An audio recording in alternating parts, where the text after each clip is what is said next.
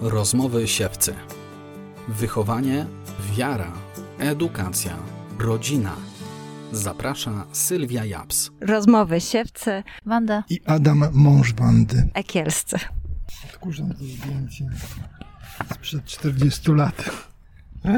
Ale tu się kurzu nazbierało na nim. Wow. No, teraz już moja żona wygląda pięknie. A wtedy nie? No teraz, na tym zdjęciu właśnie 40 lat mówię, że wygląda pięknie. Odkurzona. Odkurzona. Bo z tym kurzem to tak nie za bardzo szara sukienka. Teraz się zrobiła biała. Pamiętacie ten dzień? Oczywiście, to najważniejszy dzień w moim życiu. Jak było? Kiedyś wypełniałem ankietę i trzeba było napisać trzy najważniejsze wydarzenia w życiu. Miałem wtedy dwoje dzieci. Mieliśmy dwoje dzieci. Napisałem ślub, poród pierwszego dziecka i poród drugiego dziecka. Dlatego pamiętam, że to jest najważniejsze albo jedno z najważniejszych wydarzeń w moim życiu. Jak było? Zaczęło się od awantury i od kłótni. Ślub miał być o 15.30, a o 12.00 Wanda powiedziała, że nie pójdzie do ślubu. A dlaczego? Niech ona powie. Tak, ponieważ nasza znajoma przy, przywiozła wiązankę ślubną, która była inna niż moje wyobrażenia. I z powodu tej wiązanki powiedziałam, że nie podoba mi się i, i no, w związku z tym, że nie udało się wynegocjować innej wiązanki, innych kwiatów i innej tej oprawy, mm, to powiedziałam, że w takim razie nie będzie ślubu. I rzeczywiście widziałam, że moje emocje są bardzo mocne i że jestem bardzo ograniczona w tych takich sprawach zewnętrznych. Po prostu ta wiązanka była, tak mówiąc, mm, jednym słowem, taka za bogata, za wykwintna. Nie w moim stylu, takim właśnie skromnym, prostym i delikatnym. Y, Ale to też świadczyło o mojej pysze dużej, tak? Więc na szczęście mi to przeszło i mogliśmy po Tak, godzinie. Tak. O proszę, widać na zdjęciu tą wiązankę, jaka piękna, z groszków i ona się aż tak do, do ziemi pięła y, z tych kwiatów. Po prostu wziąłem moją y, znajomą, y, która w najlepszej kwiaciarni w Częstochowie doradziła, jaką kupić najlepszą wiązankę. A ta moja narzeczona w ogóle ani B, ani me, ani kukuryku. To byłam zbuntowana. No. To nie anime, tylko byłam konkretnie zbuntowana. I szczerze mówiąc, gdybym nie miał chociaż odrobiny jakiejś, nie wiem, pokory, to też bym tupnął nogą, odwrócił się plecami i nie byłoby ślubu. Rzeczywiście nie byłoby, bo jakby trafiła kosa na kamień. Ale u was to chyba tak jest. To ty jesteś ten spokojny, prawda? To znaczy, z jednej strony jestem czasem spokojny, a z drugiej strony taki temperament choleryczny mam. Także też potrafię wybuchnąć i tak naprawdę po latach ja widzę, że jesteśmy jak woda i ogień, czyli zupełnie nie pasujemy do siebie. Właśnie tło nam tak wyjaśnia, woda i ogień. Tak. Także to, to, że jesteśmy razem przez 40 lat, to chyba tylko łaska Pana Boga, łaska sakramentu małżeństwa, bo, bo tak po ludzku to już dawno można by trzasnąć drzwiami i sobie iść szukać właśnie nie wiadomo gdzie. A z drugiej strony takie doświadczenie, że przecież ja bez tej kobiety też bym dawno z torbami poszedł.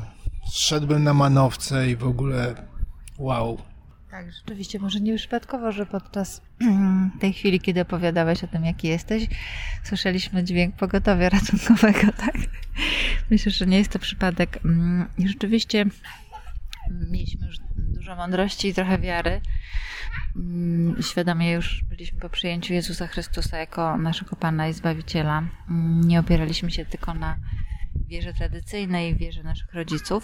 I, dlatego mogliśmy od początku już y, zacząć budować na, mm, na sakramencie małżeństwa i na łasce sakramentu małżeństwa.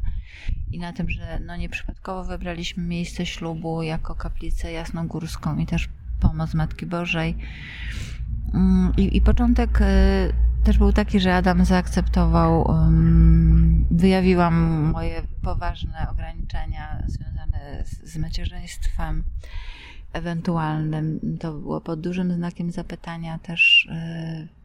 Powiedziałam o mojej poważnej wadzie wzroku, która groziła i teoretycznie grozi nadal całkowitą utratą. I z tego powodu, jak się później okazało, nie powinnam urodzić żadnego dziecka.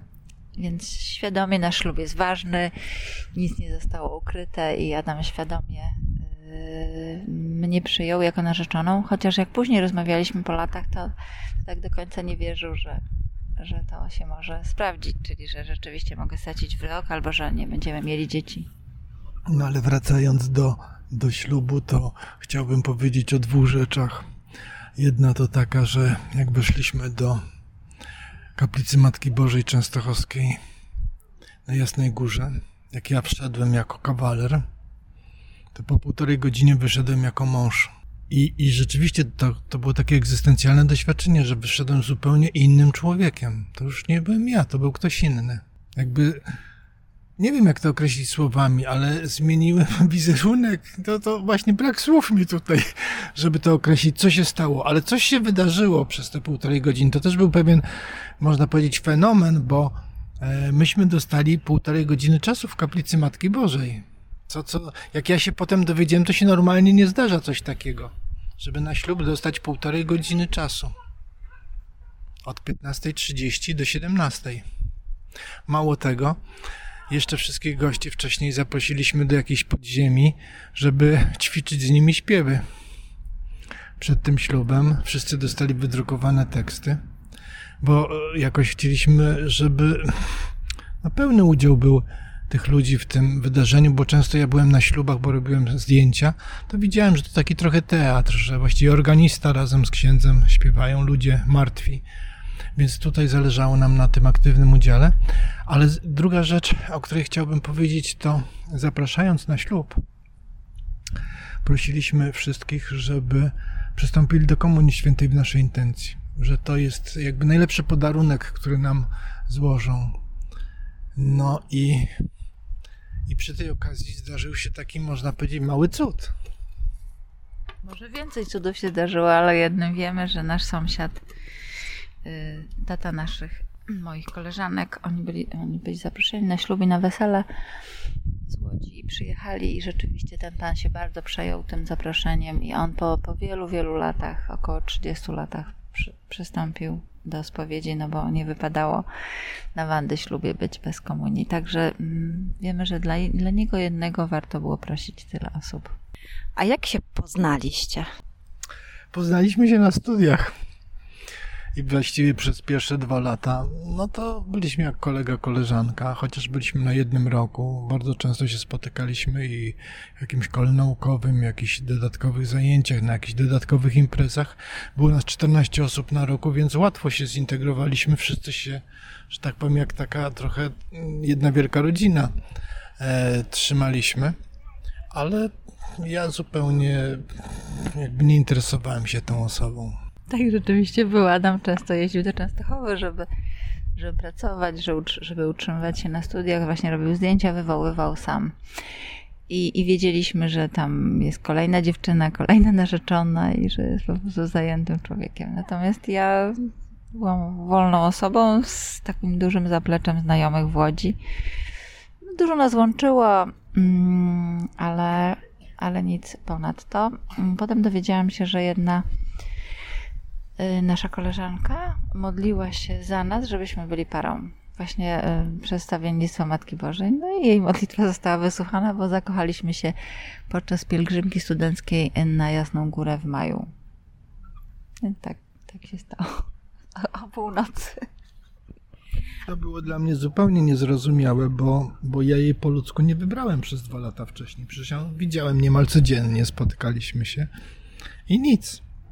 I, I naprawdę jestem święcie przekonany, że to e, Pan Bóg poprzez Matkę Bożą sprawił, że spojrzeliśmy na siebie innymi oczyma, że ja spojrzałem na nią innymi oczyma.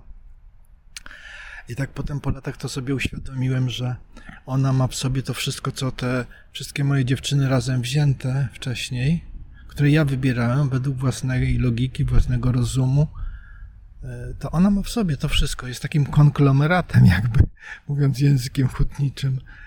E, co te wszystkie dziewczyny razem miały wcześniej. tym roku obchodzicie 40. rocznicę ślubu. E, czy przed ślubem rozmawialiście o tym, jak będzie wyglądała wasza rodzina? Oczywiście. Jedną rozmowę pamiętam na dworcu, to trwała chyba z 6 godzin. I ja wtedy powiedziałem Bandzi całą wizję mojego życia, że ja chcę być takim, w cudzysłowie, misjonarzem, takim jakby wędrowcem, trochę na zasadzie wozu drzymały, czyli jakby no takiego wiatr pędzi, hula gdzie chce i że jak ona chce wejść w jakieś moje pomysły, moje plany, to proszę bardzo, a jak nie, no to ja idę dalej. Tak, rzeczywiście Adam był tym świeżo nawróconym człowiekiem, czyli e, po technikum hutniczym, po oazie, e, no, rzeczywiście przyjął Jezusa jako swojego Pana i Zbawiciela i też wszystko się zmieniło. On już na studia przyszedł taki, taki zmieniony, też jak oglądaliśmy jego wcześniejsze zdjęcia, to y, inaczej wyglądał też tak fizykalnie. I był taki, y, jak to dziewczyny określały, nawiedzony. Pamiętam, jak mieszkałyśmy tutaj w Omiankach, zbliżała się zima, y, było zimno, nie miałyśmy czym palić w piecu. Adam powiedział, jak tu macie cudownie, macie pustelnie, a my a my chciałyśmy, żeby on nam narąbał drzewa. Także taki człowiek e, chodzący parę metrów nad ziemią, więc i, i tutaj też e, wizja była taka dla mnie nierealna i po prostu kłóciliśmy się na dworcu, na dworcu w Częstochowie. Ja musiałam jechać do Łodzi, bo wyjeżdżałam z rodzicami. Rano miałam wyjazd z rodzicami, więc faktycznie całą noc siedzieliśmy na dworcu, pociągi do Łodzi odjeżdżało jeden za drugim.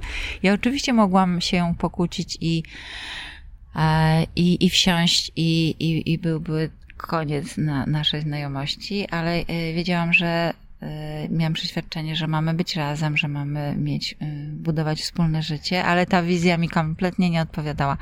Ja nie wiem, w końcu pojechałam, nie wiem jak to się rozeszło, chyba jakieś było, w każdym razie jakieś tam porozumienie było z jakąś otwartością, bo Adam stanowczo mówił, nie będziemy mieć domu, będziemy jeździć, będziemy ewangelizować, będziemy robić jakieś takie przedstawienia, y, dramy ewangelizacyjne od parafii do parafii.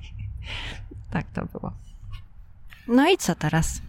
No potem były jakieś odpryski w małżeństwie tego e, w postaci tego, że ja kupowałem różne sprzęty nagłaśniające, jakieś reflektory, jakieś takie rzeczy, ale e, fakt, że najpierw mieliśmy jedno dziecko, drugie, trzecie, czwarte, piąte, szóste, siódme, spowodowało, że ja nie byłem w stanie zrealizować tych moich wizji, bo chciałby się powiedzieć, te przyziemne sprawy, kąpanie, przewijanie, sprzątanie e, i tak dalej, i tak dalej, no jakby spowodowały, wyparły można powiedzieć, naturalnie wyparły te moje wizje. O czas jednak jeździłeś po kościołach, wyświetlałeś filmy, czyli coś było, tak? Coś, coś z tego było. Mhm. Mam nadzieję, że może teraz, jak nasze dzieci są odchowane, wrócimy do tematu. Wanda, nie załamuj się, proszę. Nie, mamy teraz ziemię obiecaną, jesteśmy w Łomiankach, Pan Bóg dał nam tą ziemię, dał nam dom i ten dom jest otwarty dla innych i wydaje mi się, że to jest ta misja. Tak, dyspozycyjności dla Kościoła, otwartości na potrzeby innych. Chwilami jest rzeczywiście trudno to realizować, bo jest kilka telefonów naraz, kilka spotkań naraz, trzeba wybierać. Też y, różnorodne osoby przychodzą z różnorodnymi tematami, ale w większości są to tematy związane z przygotowaniem do porodu, z, rodzicielstwem, z karmieniem piersią. No, te, te rzeczy nasze. Jesteśmy po Instytucie Studiów nad Rodziną, więc to jest też nasza misja. No i dawanie świadectwa, tak, co Pan Bóg działał w naszym życiu.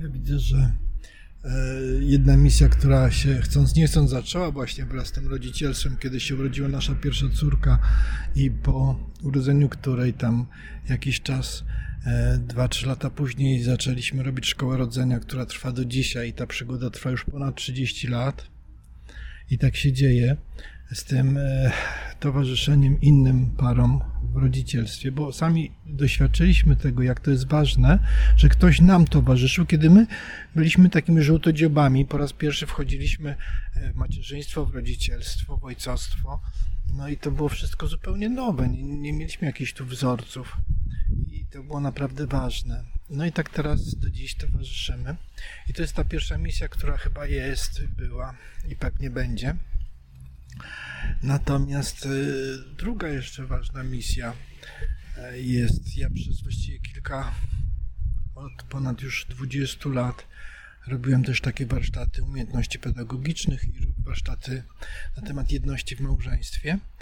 No i teraz y, jakby trochę się odradza ta misja budowania jedności w małżeństwie, bo jakby widzę, że to jest coś szalenie fundamentalnego jakby rodzenie, oczywiście przygotowanie do porodu to jest bardzo istotne, ale fundamentalną rzeczą, zresztą to pierwsze, najważniejsze zadanie rodziny chrześcijańskiej, to jest właśnie budowanie jedności w małżeństwie. E, I, I tutaj myślę, że to jest takie wyzwanie dla nas, by własnym doświadczeniem, własną kruchością również, służyć innym, pokazać, że, że to jedność w małżeństwie to jest jak, jak wiara. Jak e, mówi się o tym, że wiara jest naczyniem glinianym, to tak samo jedność w małżeństwie jest takim naczyniem glinianym, że dzisiaj jest, za pół godziny może już jej nie być. Błyskawicznie można ją zburzyć, a mozolnie budować, no tak jak dom, prawda? Bomba spada i, i w kilka sekund właściwie jest ruina, a, a budować trzeba czasem rok, dwa, trzy. Także tutaj... Yy, w grudniu będziemy robili takie, takie warsztaty. No i tak e, pojawia się taki pomysł, żeby to zaczęło klonować, to znaczy, żeby poszło w całą Polskę. Czyli ci ludzie, którzy będą na tych warsztatach, żeby robili kolejne warsztaty, szkolili im, będziemy się zajmować szkoleniem trochę i towarzyszeniem tych małżeństw, które by robiły te warsztaty. Chcę wypracować jakby taki model, który byłby po prostu lepiej, gorzej powielany. Oni oczywiście mogą tam swoje dodawać, to, to nie będzie jakaś tam, prawda, opatentowana rzecz, ale jakby istota jest taka, że mm, każdy z nas potrzebuje takiego serwisu małżeńskiego żeby być starym, dobrym małżeństwem, czyli być starym, dobrym samochodem, to trzeba go serwisować. Jak nie będziemy serwisować samochodu, wiadomo, wymieniać tych płynów, klocków hamulcowych i tak dalej, naprawiać go, nie pojeździ długo. I z małżeństwem jest dokładnie tak samo. Nie będziemy serwisować małżeństwa, to nie pojedzie. Ja z własnego doświadczenia widzę, ile czasu, ile energii myśmy poświęcili w to, żeby budować tą relację w małżeństwie. Poprzez no, to asortyment różny, poprzez różne wyjazdy, spotkania z ludźmi, konferencje, modlitwę, rekolekcje, no, pielgrzymki, można by tu lekturę, no wszystko, wiele rzeczy działo się w życiu, było w tej funkcji, w różnych szkoleniach, warsztatach komunikacyjnych. Komunikacja jest szalenie ważna w małżeństwie. I to jest dopiero fundament, baza do tego, by wchodzić w rodzicielstwo. No bo jak nie ma bazy, no to trudno. Samo rodzicielstwo, jak spojrzymy w statystyki, to też widać, że po porodzie jakby wzrasta liczba rozwodów. Dlatego, że nagle dziecko wymaga tracenia swojego życia dla drugiego. Jakby dziecko naturalnie zaprasza do miłości. A wiele osób, które wchodzą w małżeństwo, są niezdolne do miłości. Nie nauczyły się miłości. I, i, I wtedy zaczyna się problem, że szukamy sobie, prawda, odskoczni. Ja Was poznałam 16 lat temu. Tak, to już 16 lat. Wydawało mi się, że to było wczoraj. Czas leci błyskawicznie. Nie, no moje cztery wczoraj są w domu. I pamiętam, to była szkoła rodzenia Familia. Moim wielkim zaskoczeniem było to, że nie poszliśmy z mężem do prywatnej szkoły, tylko do normalnie refundowanej przez NFZ. A tam oprócz ćwiczeń fizycznych, oddechowych, były też porady, jak się zdrowo odżywiać, a przede wszystkim to, co mnie najbardziej zaskoczyło, to modlitwa podczas y, waszego kursu.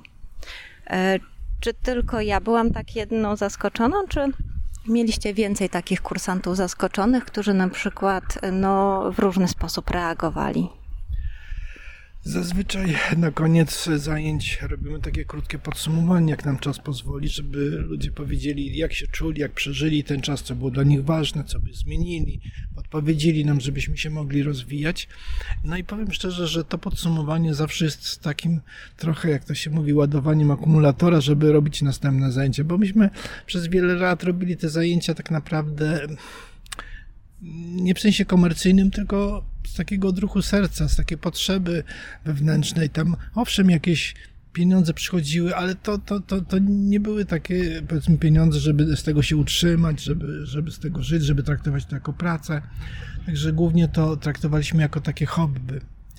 E, no i, i dlatego też potrzebny był ten komunikat zwrotny, żeby widzieć, że jest sens to robić. No i rzeczywiście te, te wypowiedzi były piękne. Ja już teraz ich nie pamiętam, bo to w danej chwili się pamięta te, te wypowiedzi, ale no, przesłania mogę powiedzieć, że e, wielu ludzi, którzy no, byli po raz pierwszy, byli bardzo zadowoleni, zachwyceni, bo jakby rozszerzyły im się horyzonty na rzeczywistość porodu. Oni najczęściej bali się porodu, bo nic nie wiedzieli o nim, a potem jak troszkę poznali to, to ten lęk się w dużej mierze niwelował. To jakby taka jedna tendencja. Druga tendencja, która się pojawiała też w tych wypowiedziach, to osób, które były w szkole rodzenia wcześniej innej, i potem były w naszej, czyli następowała konfrontacja. No i tutaj mieliśmy bardzo ciekawe wypowiedzi, bo po prostu ludzie otwierali oczy i, jakby zobaczyli, że to jest zupełnie coś innego. Że tak naprawdę można było powiedzieć, no jesteśmy taką dziwną szkołą rodzenia, albo zupełnie inną niż wszystkie inne e, powszechnie. No bo po prostu zajmujemy się przygotowaniem do porodu całościowym, to znaczy i w płaszczyźnie tej fizycznej, emocjonalnej, społecznej, e, osobistej, ale też i tej duchowej, tak, w tej relacji do Pana Boga, czy w jakiejś duchowości, jeżeli ktoś miał inną, ponieważ my nie jesteśmy jakąś, e, znaczy szkołą rodzenia, nie wiem, religijną, wyznaniową. Jakby zapraszamy wszystkich. Ateiści do nas przychodzili z różnych innych wyznań. Jakby szanujemy tych ludzi e, po prostu, więc wtedy mówimy to w waszej duchowości. Jakby róbcie to, a to. E, natomiast no, my odwoła, odwoływaliśmy się do naszego doświadczenia po prostu bycia w kościele katolickim i, i tym doświadczeniem się dzieliliśmy. Zaczęliśmy od sakramentu małżeństwa. Sakrament małżeństwa też służy temu, żeby y, złapać tego Pana Boga, kłócić się z Nim i powiedzieć, obiecałeś, tak? Obiecałeś y, na początku naszego małżeństwa, że będziesz pomagał, Panie Boże, we wszystkich sprawach związanych z małżeństwem i z rodzicielstwem. I również y, przy porodzie. Tak? I również przy porodzie. I to jest za darmo. Możemy to dostać za darmo właśnie z łaski sakramentu małżeństwa i, i chcemy to wydobyć. Też y, osoby, które nie są w małżeństwie albo nie są w związku sakramentalnym, y, mogą skorzystać, jeżeli chcą, y, no, z naszych doświadczeń, ale też ta, ta duchowa sfera jest taka, że Pan Bóg za ciebie też umarł. Za ciebie oddał życie i, i cię kocha, tak? I to jest taki minimal, minimalny minimalna szczelinka do ewangelizacji, ale zostawiamy wolność. Też cierpiał, tak? Cierpiał na krzyżu bardzo. E, też można wszystkie swoje lęki, cierpienia, trudności pod tym krzyżem mm, zostawić. I to jest też do wzięcia dla każdego. I mimo, że jest to szkoła rodzenia, znaczy mimo, no jest to szkoła rodzenia, gdzie no, tak jak powiedziała Adam, no całościowo patrzymy na, i na kobietę, i na mężczyznę, i na ich związek, taki czy inny. Łączy nas to, że ma się urodzić dziecko, także być w szkole rodzenia trzeba być w stanie błogosławionym, y, po medycznemu w ciąży, w stanie ciąży, tak, kiedy rozwija się dziecko na różnych fazach swojego rozwoju i ono ma się urodzić, wydobyć z kobiety. I mówimy o wszystkich zadaniach, ale też osoby, które nie są związane z jakimkolwiek kościołem, czy czy jakoś z Bogiem, przez to, że są ludźmi, mają ten pierwiastek duchowy i to jest też do, do wzięcia, to znaczy do wykorzystania mm, w, tak, mm, w tym czasie porodu, który nigdy nie wiadomo jaki będzie, tak. Więc y, no, chcemy się tym dzielić, chcemy to dawać, zostawiamy wolność, jeżeli chodzi o wykorzystanie. Ale dla nas ta siła i dla innych, którzy są mm, w związkach sakramentalnych, y, jest właśnie w sakramencie małżeństwa i w miłości Bożej płynącej z krzyża. No i jeszcze taka trzecia tendencja się pojawiła w tych wypowiedziach, że oni mówili, wy, nie, wy jesteście nie medykami i to jest bardzo cenne, że jesteście mężczyzna i kobieta, jesteście małżeństwo w ekipie prowadzącej, bo też zapraszamy i lekarza, i położne do, do, na zajęcia, ale jakby głównie my jesteśmy tym ościeniem e, tej ekipy i to sobie też bardzo cenili.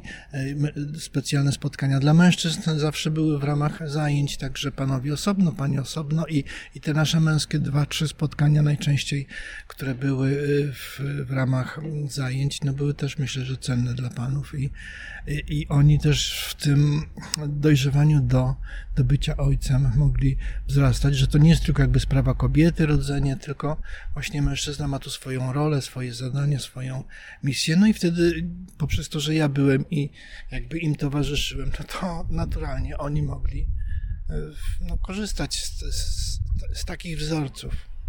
Tak, dla mnie kolejnym zaskoczeniem podczas właśnie szkoły, waszej szkoły rodzenia było to, że e, prowadzi mężczyzna zajęcia i że mężczyzna dzieli się swoimi doświadczeniami, bo wydawało mi się, że poród należy tylko do kobiety. Natomiast to u Was, my, ja i mój mąż, dowiedzieliśmy się, że ojciec jest bardzo ważnym ogniwem podczas całego e, tego aktu narodzin dziecka, nie tylko od chwili poczęcia, e, że to się nie kończy jego rola. Ona się dopiero zaczyna. No, to też było możliwe dzięki temu, że ja byłem po raz pierwszy przy porodzie no ale zanim byłem przy porodzie, to musiało się począć nasze dziecko. I to było też takie doświadczenie dojrzewania najpierw do poczęcia, kiedy wspólnie dojrzeliśmy do tego wydarzenia, właściwie dopiero po roku od ślubu. Moja żona była gotowa już zostać matką pół roku, a ja wtedy powiedziałem, że nie jestem gotowy zostać ojcem. Zupełnie czułem się nie, niedojrzały. Miałem wtedy 20, prawie 5 lat. No i tak po roku się zsynchronizowaliśmy. I tego wieczoru napisaliśmy takie krótkie listy do, do Justyny, która się miała począć. Mała mrówko, tego wieczoru po raz pierwszy chcemy powiedzieć Panu Bogu tak. Tak, mała mrówko, modlitwa o Ciebie. Dlatego mrówką ją nazwaliśmy, bo mieliśmy taką ksywę mrówy. No to wiadomo, że, że nasze dziecko to mrówka. No i rzeczywiście potem modliliśmy się, żeby Pan Bóg dał dziecko tej nocy naszemu domowi. No i rano zadzwoniliśmy do naszego księdza, mówiąc mu, że mamy dziecko. I to było dla mnie takie naturalne. Właściwie tydzień później już wszyscy wiedzieli, nasi znajomi, że mamy dziecko. Chociaż to był rok 83. Y, wtedy nie było żadnych testów. W ogóle, no, ktoś by powiedział jakiś nienormalny facet. Tydzień później właśnie byliśmy na ślubie naszej koleżanki na weselu i na przyjęciu weselnym, no wszyscy się przedstawiali. No my też, Wanda Adamek, jest z tygodniowym dzieckiem. No wszyscy patrzą, gdzie ten wózek. A my mówimy od poczęcia.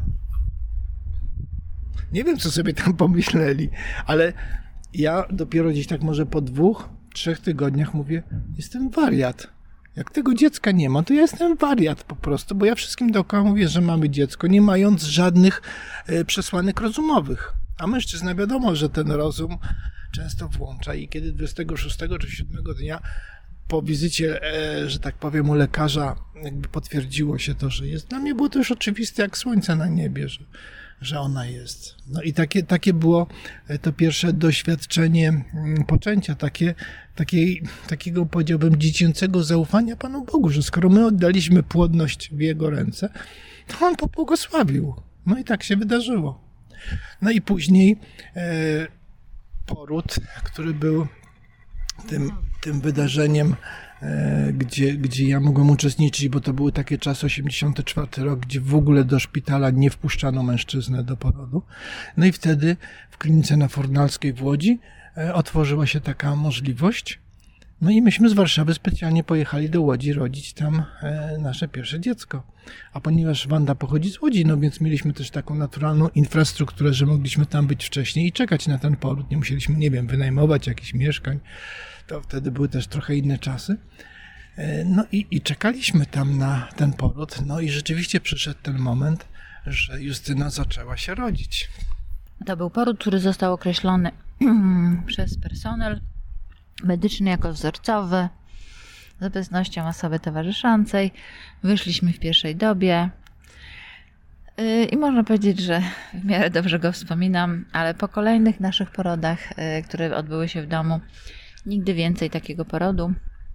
Cieszymy się, że położnictwo w Polsce się rozwinęło, że teraz, jeżeli nie ma jakiejś pandemii, innych ograniczeń, to y, mogą być to porody rodzinne.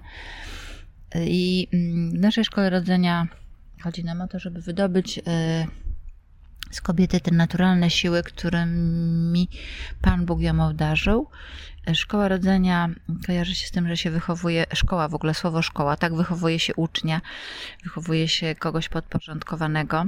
Mm, I wiemy, że w niektórych szkołach są takie tendencje, żeby wychować pacjentkę, przyszłą pacjentkę, która przyjdzie do szpitala, która podporządkuje się pewnym regułom, procedurom, które niestety nie są dobre, ponieważ każdy poród jest indywidualny. Poród y, porównywalny jest do aktu małżeńskiego. Nie wyobrażamy sobie, żeby podczas aktu małżeńskiego mierzono nam ciśnienie, robiono nam badania, nie wiem co jeszcze, pobierano krew.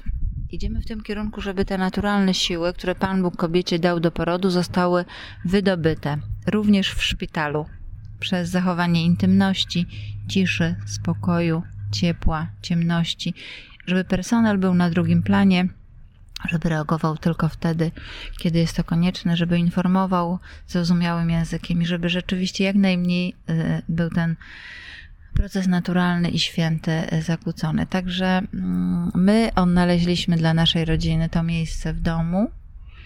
Zresztą już pierwsze dziecko y, nasze mm, chcieliśmy urodzić w domu, ale nie znaleźliśmy wtedy, w tym 84 roku, żadnego lekarza i położnej, którzy odważyliby się nam towarzyszyć i jeszcze nie byliby związani z zachowaniami aborcyjnymi. Przypominam, że w tym czasie obowiązywała ustawa z 56 roku. Dużo dzieci wtedy ginęło, mm, więc, więc urodziliśmy w szpitalu, wyszliśmy w pierwszej dobie. Poród został bardzo dobrze e, oceniony. I potem skończyliśmy kurs u profesora Włodzimierza Fijałkowskiego, który stał się też naszym przyjacielem z czasem bo to jemu zawdzięczamy w ogóle szkoły rodzenia w Polsce, porody rodzinne w Polsce. To jest jego idea, którą praktycznie zrealizował. Skończyliśmy tygodniowy kurs uprawniający nas formalnie do prowadzenia takich zajęć. Y, miałam takie doświadczenie, że w trakcie tego kursu mm, było zwiedzanie tego wzorcowego szpitala. Ja się czułam tam na początku bardzo dobrze, taka właśnie wyprzedzona, wszystko wiedziałam, gdzie co i jak.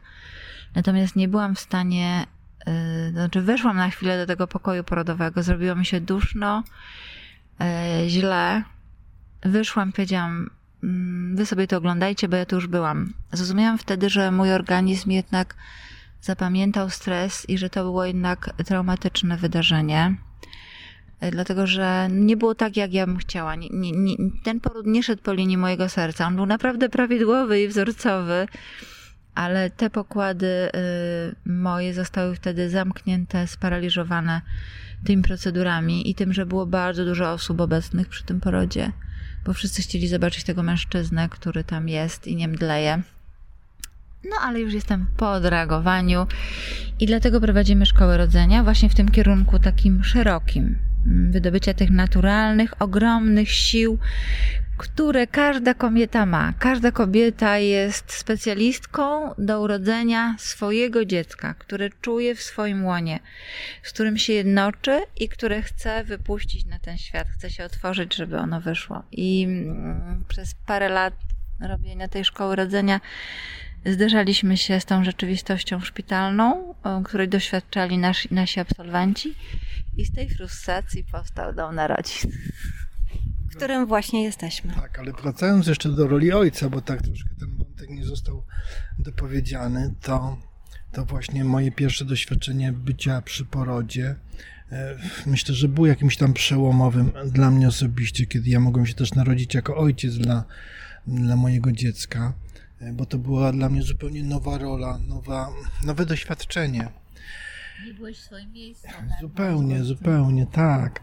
I Potem byliśmy tydzień, nie, dwa tygodnie później jakoś na, zaproszeni do tego szpitala na takie konsylium wielkie lekarskie w auli wielkiej, gdzie się zebrali wszyscy lekarze i personel medyczny, no, żeby trochę opowiedzieć o tym porodzie. No i oczywiście Wanda karmiła na korytarzu, a gwiazdą byłem ja. I opowiadałem o tym porodzie. Więc w pewnym momencie jedna pani lekarz zapytała, a co pan czuł, jak się wyżynała główka dziecka? A ja do tej pani mówię, wie pani, nic mi się nie wyżynało, ale jak się rodziła moja córka, to po prostu byłem szczęśliwy, że mogłem ją zobaczyć twarzą w twarz i uczestniczyć w tym momencie i potem wziąć ją na ręce i tak dalej, i tak dalej. Więc to troszkę mm, pokazuje no, ten ogromny przepaść, ogromny kontrast pewnych potrzeb rodziców, a potrzeb e, służby zdrowia, które się w dużej mierze rozchodzą i dlatego przez te ponad 30 lat próbujemy to, o czym Wanda przed chwilą mówiła, zbierać. Ale wracając do roli ojca, naprawdę, panowie, jeżeli żona was zaprosi do porodu, to prześpijcie się i starajcie się jednak pozytywnie odpowiedzieć na to zaproszenie, bo bym powiedział, że to jest przywilej i wyróżnienie, że możecie być przy porodzie i macie szansę do tego, żeby się narodzić jako ojcowie e, no, przez duże O. Wtedy. Poza tym wspólne bycie przy porodzie, bardzo jednoczy, bardzo buduje więź małżeńską również, dlatego że od strony takiej emocjonalno-psychicznej, jeżeli jesteśmy razem w trudnym doświadczeniu, towarzyszymy sobie, służymy, to nas to w sposób naturalny zbliża, jednoczy. I nie wiem, no czasem się tam słyszy, że ci mężowie wiem, mają zemdleć przy tym porodzie. Ja nie, nie twierdzę, ja nie pamiętam, żeby ktoś, żebyśmy słyszeli o kimś, żeby zemdlał. Może się zdarzyło gdzieś w historii, że tam kilku panów zemdlało. No ale to tak trochę się robi z tego taką kaczkę dziennikarską i wielki news, że jak pójdziesz, to na pewno zemdlejesz. To naprawdę są bardzo dalekie marginesy. Natomiast e, samo bycie przy żonie w tej sytuacji no, jest no, czymś, czego się nie da opowiedzieć. Pamiętam jednego mężczyznę, który przyszedł, e, trzecie dziecko mu się urodziło i on był wtedy po raz pierwszy w szpitalu z żoną, no bo to był ten czas przełomowy, kiedy dwoje dzieci rodziło się, jeszcze nie mógł wejść, a przy trzecim już był. I dosłownie płakał na tych zajęciach, opowiadając. Mówi, ja już wiem teraz, co straciłem on jakby nie potrafił zobaczyć tego, co zyskał, tylko w tym kontekście on zobaczył, co stracił, nie będąc przy porodzie pierwszego i drugiego dziecka. Jaką stratę poniósł. Albo inny mężczyzna, który rodziło mu się piąte dziecko i po raz pierwszy był przy porodzie domowym u tego dziecka. Mówi, wcześniej przy tej czwórce dzieci to tak, ja zawoziłem żonę do szpitala, za trzy dni przyjeżdżałem, odbierałem żonę i żywy prezent. I mówi, coś w tej relacji z tymi dziećmi mi brakowało, tak jak pijanemu się urywa film czasem, tak, na trzy dni. Nie pamięta, co było. To trochę on miał takiego, taki syndrom, że, że jakaś przerwa w tej relacji. I mówi, teraz już wiem, o co chodziło, że jakby moje miejsce było tam, że to jest zupełnie naturalne, że, że towarzyszymy również e, przy porodzie. No czasem są jakieś komentarze, że ten ojciec to nie powinien patrzeć w to krocze, bo potem on, jak to pożycie małżeńskie. Naprawdę, nie wiem, no i do tej pory ja nie spotkałem się, żeby ktoś miał jakieś problemy z tego powodu, że był przy porodzie i potem miał problemy w małżeństwie. Może jakieś... Jest trudny poród w szpitalu z dużym zamieszaniem mm, takim, to wydaje mi się, że mogą być problemy i mężczyzna źle jest traktowany jako taki zło konieczny, no to może się źle czuć, ale to nie jest jego wina. Niemniej jednak, e, panowie, wasza rola jest naprawdę nie do ocenienia. Po pierwsze, poprzez fakt, że jesteście przy porodzie. To już jest dla kobiety coś bardzo ważnego, bo jak zespół naczyń połączonych, ten ból się rozchodzi na ciebie i, i na nią. To po pierwsze, możesz nic nie robić, ale ona już czuje się o wiele bardziej komfortowo. Irenka, e, położna, z którą wiele lat współpracujemy, opowiadała o takim przykładzie, że e, kobieta mówi do męża, wyjdź stąd! No to obrócił się na pięcie i wychodzi. Zobaczyła jego plecy. Gdzie idziesz? Wracaj! No taka jest kobieta przy porodzie, bardzo zmienna.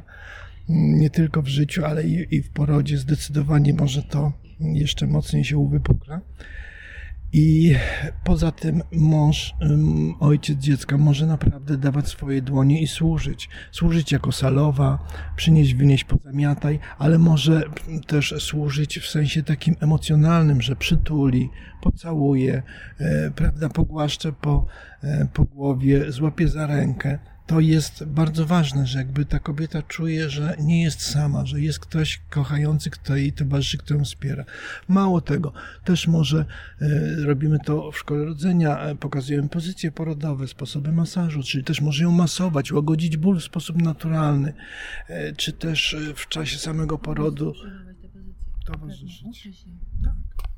Konkretnie mężczyzna uczy się, co może zrobić, y, jak może pomóc kobiecie. A oczywiście ona decyduje, co i jak i kiedy. On ma być przynajmniej u nas się tak uczy, w pełni dyspozycyjny. Może się okazać, że mimo, że nauczy się wielu rzeczy, technik, y, sposobów trzymania, przytrzymywania, podawania, y, może się okazać, że nic z tego nie wykorzysta i to jest dobrze, bo kobieta ma być królową w tym porodzie, a ty jako osoba towarzysząca masz być jej sługą. No i również na tej płaszczyźnie takiej y, duchowej ojciec, mężczyzna, mąż może, może po prostu jakby być razem z żoną, kiedy też e, słyszeliśmy o takich doświadczeniach, kiedy na przykład zaraz po porodzie rodzice śpiewali Magnifikat, tak? Wielbili Pana Boga za ten cud narodzin, który się dokonał. Czy jakby są tą jednością, są całą rodziną w tym momencie takim dokonanym, że to dziecko wyszło na zewnątrz, urodziło się, to już widać. No wiadomo, że my te bodźce wzrokowe jakby mocno odbieramy i wychowanie na obrazie to, to jakby mocniej przeżywamy jeszcze to. Więc tu też jest jest jego ważna rola. Poza tym też on czasem może być takim ambasadorem, pośrednikiem między służbą zdrowia a kobietą rodzącą, on ją zna bardziej. Kobieta czasem w porodzie przychodzą skurcze, nie w stanie nawet słowa wypowiedzieć. On czasem jakimś mrugnięciem coś może między skurczami powiedzieć, on potem może to też przekazywać i być trochę takim właśnie pośrednikiem. Także no, jego rola i asortyment rzeczy, które może robić, naprawdę jest, jest ogromna. Także pamiętam jednego mężczyznę, który, który właśnie był taki bezradny. Byliśmy w szpitalu jednym, no i za drzwiami kobieta wrzeszczała po prostu z bólu, a on siedział w korytarzu, ręce włożył w głowę, w garniturku, w lakierkach, zerwany gdzieś tam z pracy, siedział, taki widać był bardzo bezradny. Nie potrafił jej, jej pomóc. No. Ale właśnie, bo temu mężczyźnie nikt wcześniej nie, nie pokazał, nie dał jakichś wzorców, jak to zrobić, w jaki sposób. E, naprawdę to nie potrzeba e, rocznych kursów. E, my mam, nasz cykl trwa 20 parę godzin, jest to 6 spotkań po 3,5 godziny i, i po tym czasie ja naprawdę widzę, jak ojcowie się zmieniali. Jeden ojciec po pierwszych zajęciach powiedział fajną rzecz bo takie króciutkie podsumowanie zrobiliśmy po pierwszych zajęciach. No jak tam, jak tam te zajęcia przeszły. I on mówi wtedy tak. Jak ja tu przyszedłem dzisiaj 3,5 godziny wcześniej, to mówi, w ogóle nie wyobrażałem sobie, że ja byłbym przy porodzie. W ogóle, ostatnia rzecz. A w tej chwili ja już po tym czasie, już zaczynam myśleć, w którym szpitalu, gdzie, co, jak, czy w domu, czy gdzie, jak, jak to urodzić. I w ogóle już sobie nie, nie wyobrażam w ogóle, że mnie nie będzie. To już jakby moje zadanie, moje przedsięwzięcie tutaj jest. Wtedy ja musiałam powiedzieć, że to twoja żona wybiera, nie ty. Słuchajcie, wiecie co, to tak fajnie wszystko brzmi, ale teraz przeszliśmy pandemię. Myślę, że wielu ojców właśnie czuło się jak ten mężczyzna w garniturze i lakierkach, totalnie bezradnych, bo po prostu zatrzaśnięto im drzwi przed nosem. No i to rzeczywiście jest dramat, ale e, jak to mówią, Polak potrafi. I są, są i były różne sposoby na to, jak sobie radzić w pandemii. I na przykład były takie kobiety, które rzeczywiście brały ciężar i odpowiedzialność na siebie i się jakby mobilizowały. I nawet położne potwierdzały, że część kobiet bardzo pięknie rodziła, czyli też jakby te pokłady energii gdzieś tam w kobiecie są. Ale ale to związane z tym, że no, no, oczywiście, że preferujemy, czy jakby przygotowujemy pary, przygotowujemy mężczyznę, kobietę, małżeństwo do porodu, ale naprawdę od wieków w naszej naturze jest, że kobieta rodzi z kobietami. My się czujemy dobrze z, z, w gronie kobiet. Kobiety, nawet obce, bardziej rozumieją kobietę. I naprawdę w tym czasie epidemii, y, tego zamknięcia, była duża mobilizacja. Położne miały o wiele więcej pracy, musiały wnosić te toboły, te, toboły, te torby, te zgrzewki wody, bo też to, trzeba było to wszystko mieć y, ze sobą. Y, I, i, I były no, bardziej zapracowane, ale kobiety y, były bardzo zmobilizowane i też potrafiły się otworzyć. Też może położne prze, przez ten czas, no przy, przynajmniej te, które chciały, Widział, że to też służy porodowi i temu procesowi. No, było bardzo dużo ciekawych spotkań, natomiast łączność z mężem zachowywały w inny sposób.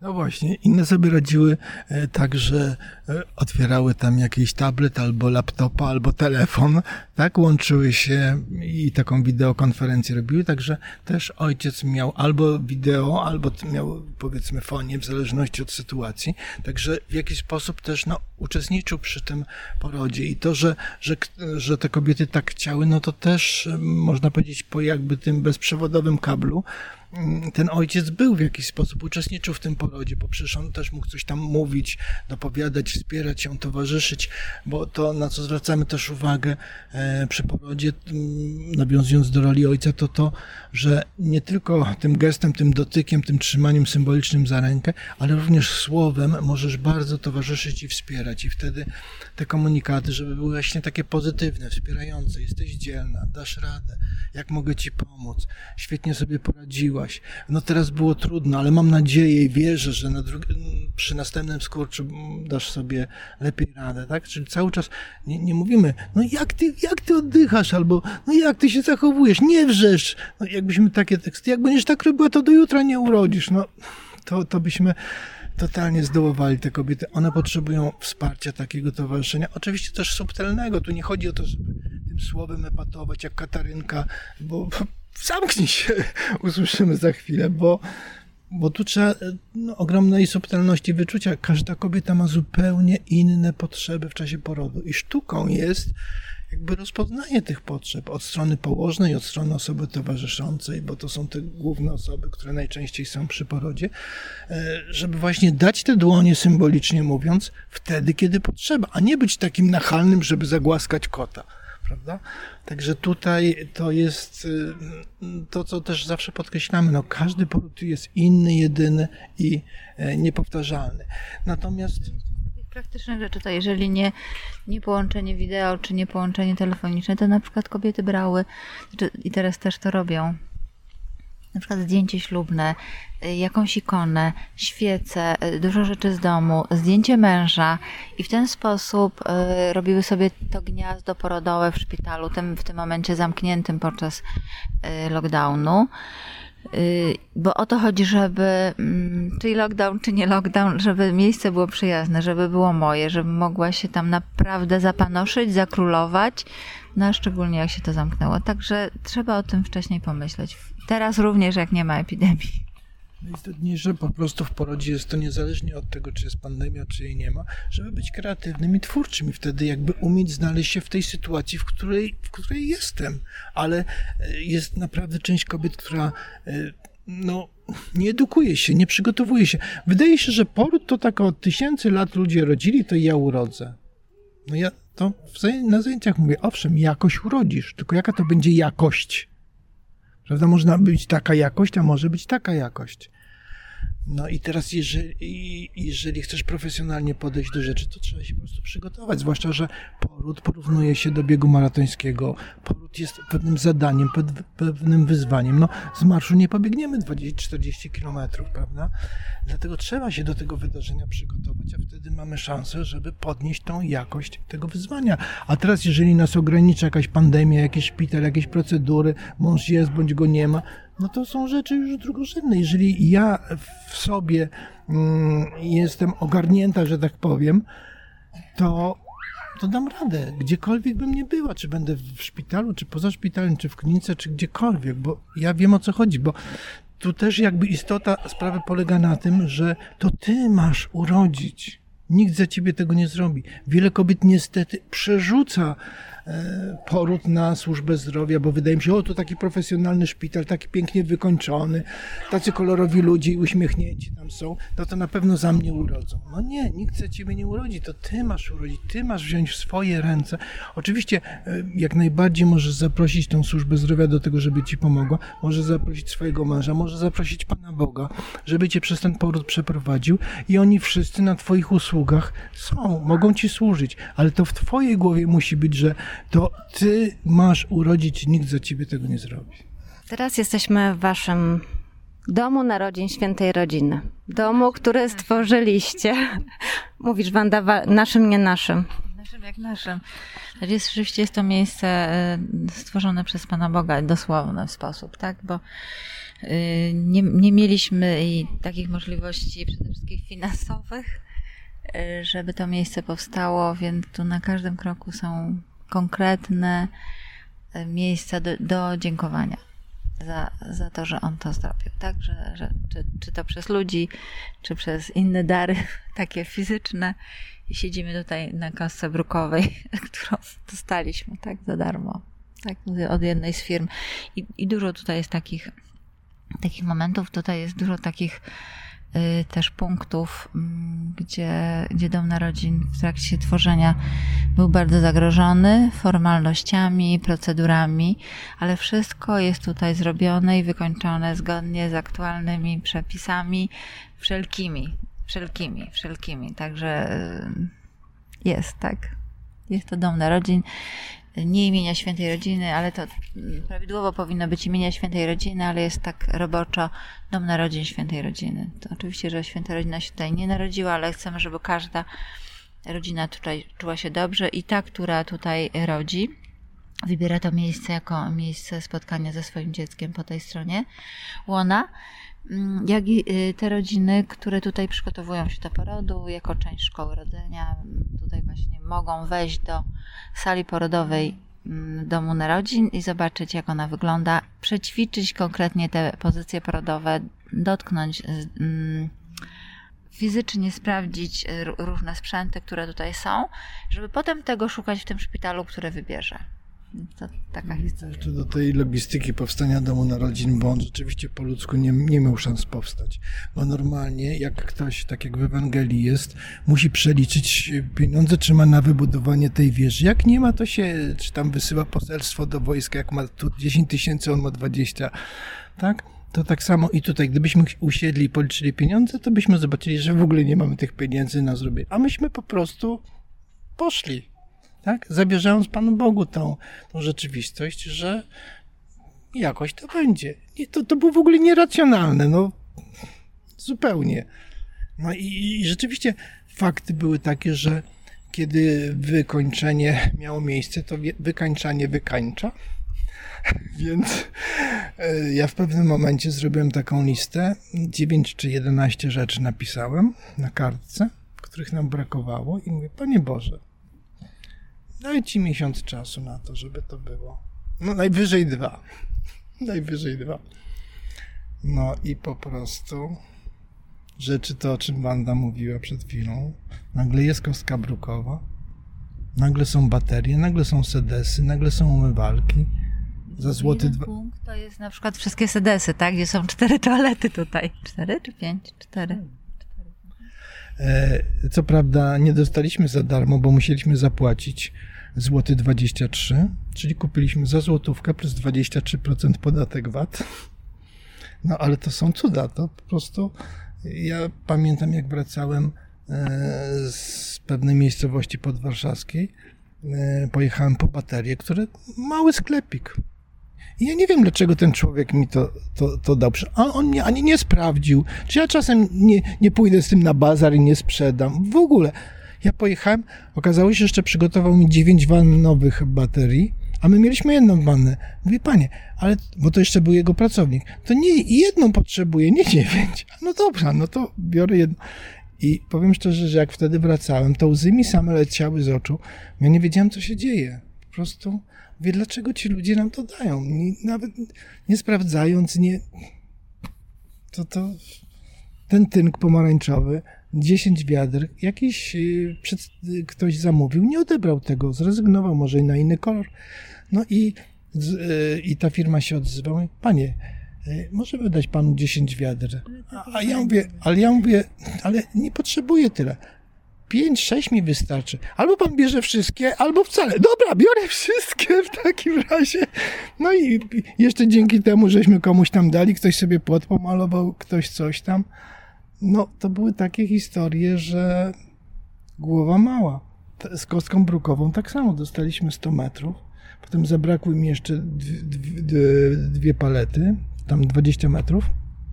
No to dzwonię. A to mówi, wie pan co, to pan sobie tylko już transport zorganizuje tutaj z naszej filii pod Warszawą. E, przy, przywiezie pan sobie tą kostkę. Albo wchodzę do składu budowlanego, e, coś tam kupiłem, no i wychodząc, no, takie nagle natchnienie. Wracam się i mówię do tego sprzedawcy, wie pan co, szukam kostki brukowej, potrzebuję w sumie 200 metrów. Jakby pan coś, ale my nie handlujemy kostką brukową. Ja wiem, że pan nie handluje, ale po prostu, no, chcę, żeby pan widział, że jakby gdzieś ktoś, to po prostu potrzebujemy. I wychodzę. Doszedłem do progu. Panie, wróć pan. Okazało się, że na zapleczu siedział szef tej firmy, który słyszał naszą rozmowę, no bo tam drzwi pootwierane, słychać było. Mówi, chodź pan. I zaprowadził mnie za dom. Pokazuje mi, stoją, co i kostka brukowa, którą on sobie zdjął w bardzo dobrym stanie, bo jakąś inną założył. Mówi pan co, jeszcze tylko mówi, brata zapytam, czy on czasem na działkę czegoś tam nie potrzebuje, a jak nie, to, e, to panu przywieziemy. No i dwa dni później przyjechał samochód i przez płot mi powsadzali tą kostkę.